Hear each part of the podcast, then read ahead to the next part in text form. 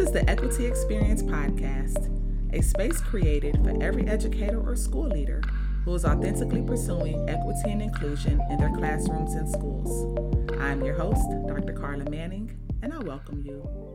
Hello, good day, good day to all of you. Thank you for tuning in to another episode of the Equity Experience Podcast. Good day and welcome, welcome. I know it's been a while since I have exchanged information on my podcast, but I am back. And I am back specifically to share some information and ideas in regards to this racist attack that happened in the Buffalo community where 10 innocent Black people were killed at a local supermarket there. I would venture to say that um, Buffalo, New York is still in mourning and collectively as Black people across the country, we are still in mourning. So we we want to acknowledge, we definitely want to acknowledge and honor the innocent victims who were innocently gunned down and killed in Buffalo. So Roberta Drury of Buffalo, New York, Margus Morrison of Buffalo, New York, Andre Mackniel of Auburn, New York, Aaron Salter of Lockport, New York, Geraldine Talley of Buffalo, New York, Celestine Chaney of Buffalo, New York, Heyward Patterson of Buffalo, New York, Katherine Massey of Buffalo, New York, Pearl Young of Buffalo, New York, and Ruth Whitfield of Buffalo, New York. And three people also suffered injuries that were non life threatening. Those three individuals were Zaire Goodman of Buffalo, New York, Jennifer Warrington of Tonawanda, New York, and then Christopher Braden of Lackawanna, New York. So we want to acknowledge and honor all of the lives who experienced this traumatic event, people who were injured, and then people who passed on, people who are now ancestors. So we want to have a moment of silence for them, and we want to acknowledge their lives at this time.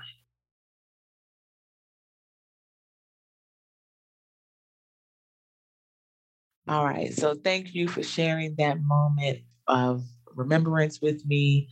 And to continue this conversation, what I would like to do is to share how the Buffalo public school system is dealing and grappling with this racist attack in, in their community. And um, I thought it would be interesting to share this article. This was an article written by Katie Reilly on May 21st, and this was released in Time Magazine. So thank you, Katie, for writing this. I thought that it was well articulated article and and definitely something that definitely with content that I feel is appropriate for this podcast. So I'm going to read this article in its entirety. The link is also available in the show notes.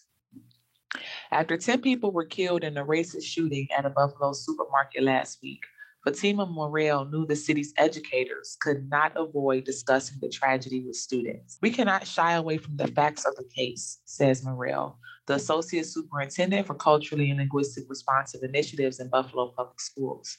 For all of our children, we have to unpack white supremacy, as hard as that is to talk about.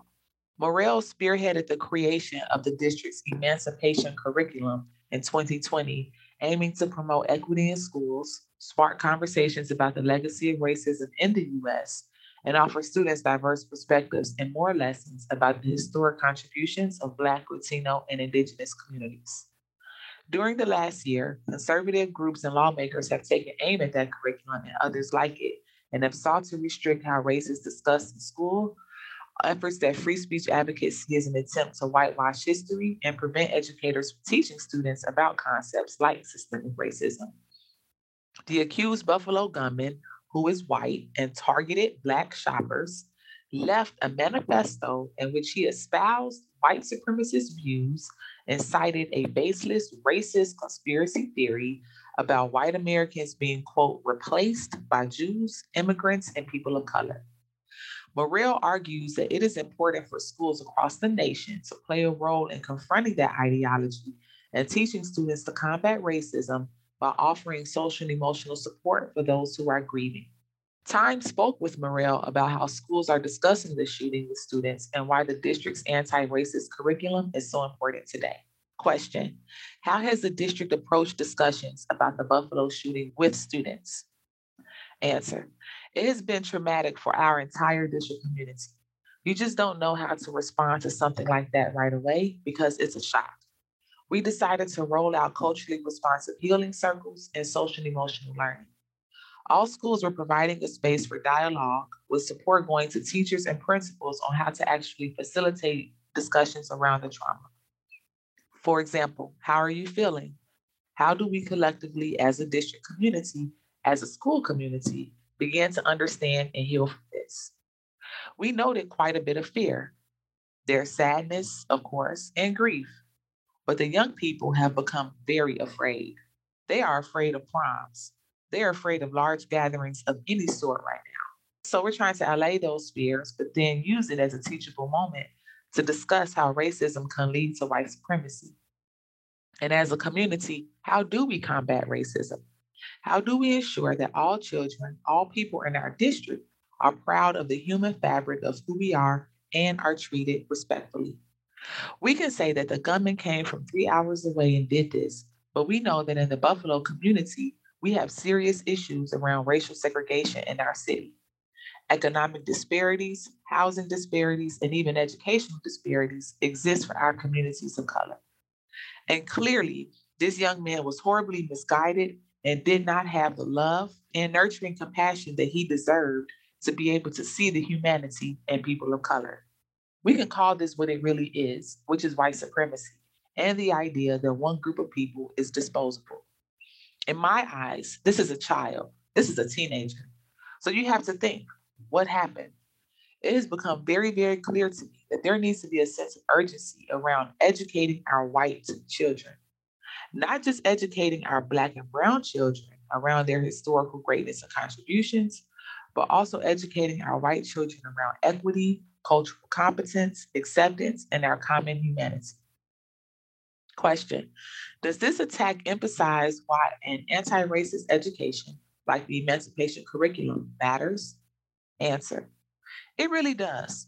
Right now, for all children, no matter what their race is, we have to do a kind of reset this tragedy. We cannot shy away from the facts of the case. For all our children, we have to unpack white supremacy, as hard as that is to talk about. The emancipation curriculum is very important.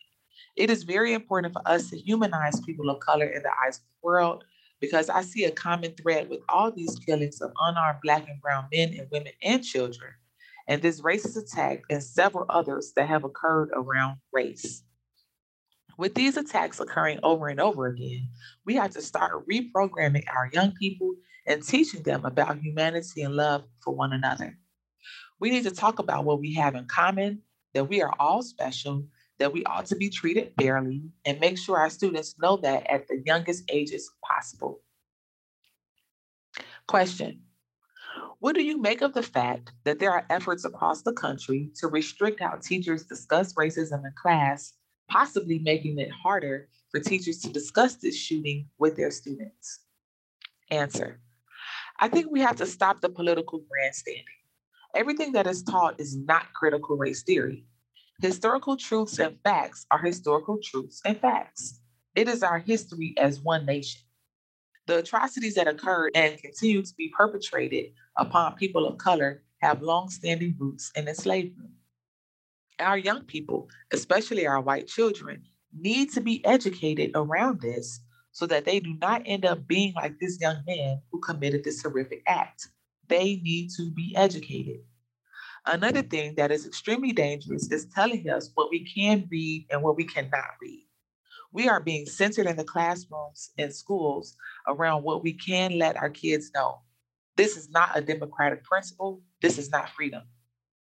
Question You first implemented the emancipation curriculum in the 2020 21 school year. What led you to create that curriculum?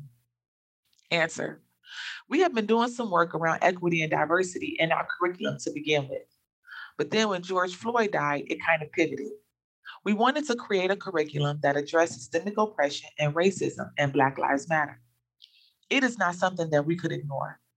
We wanted to create some foundational teaching strategies to center joy, but also equity, empathy, and cultural relevance in the lives of our students and to edify Black and Brown voices in the curriculum. We know that our students weren't getting information about who they truly are or their greatness to begin with. In Buffalo Public Schools, teachers are about 77% white. Conversely, our students are about 86% of color. So we wanted to make sure we were able to include the history and culture of the Black and Brown kids. People will say, quote, we need to have more Black teachers in front of the students, end quote. And I like that concept. But we've got great teachers right now who are white and they can teach well if they are given the tools, resources, and professional learning that they need. Question There are some educators who might want to avoid discussing the shooting this week. Why do you think it's important for educators to have these difficult conversations? Answer I think this needs to be an ongoing conversation in all of our schools. It should be a mandated part of the curriculum that we talk about racism, systemic racism, and how seriously dangerous it is. When you look at what happened to Ahmaud Arbery, when you look at what happened to Trayvon Martin and George Floyd, and then here in Buffalo, it's dangerous to be racist. It's dangerous to hate. I think this is a teachable moment, and I'll call on our districts across the country to teach our children about the common humanity of all people and what their contributions are. Children see us and they are always watching. We need to remember that. And how we respond as adults is the lead that our young people will follow. So if we decide we're going to ignore this because I just don't want to talk about it, they will go on the internet, find out from friends, and then weave their own narrative. You're not going to keep something of this magnitude like systemic racism and white supremacy from kids when it's all over the news. And if they get the wrong answers from the wrong place, we are in a dangerous space. So teach, teach. Don't be afraid of it, or we'll pay later. This interview has been condensed and edited for clarity. So thank you again for Katie Reilly for writing and developing this story. And definitely, definitely thank you. Thank you to Fatima Morrell, who maybe I can get on this podcast as well. But thank you for Fatima Morrell. Um, definitely thank you for your leadership in Buffalo Public Schools. Thank you for your courage and for your audacity to speak on these topics, to um, share with your district, with your students, with your community about um, what should be done in regards to racial equity and anti-racism. So thank you for your work, Fatima. Thank you for your leadership. Thank you for your courage. Thank you for your passion.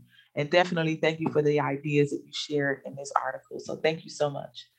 So thank you. Thank you. Listen, listen.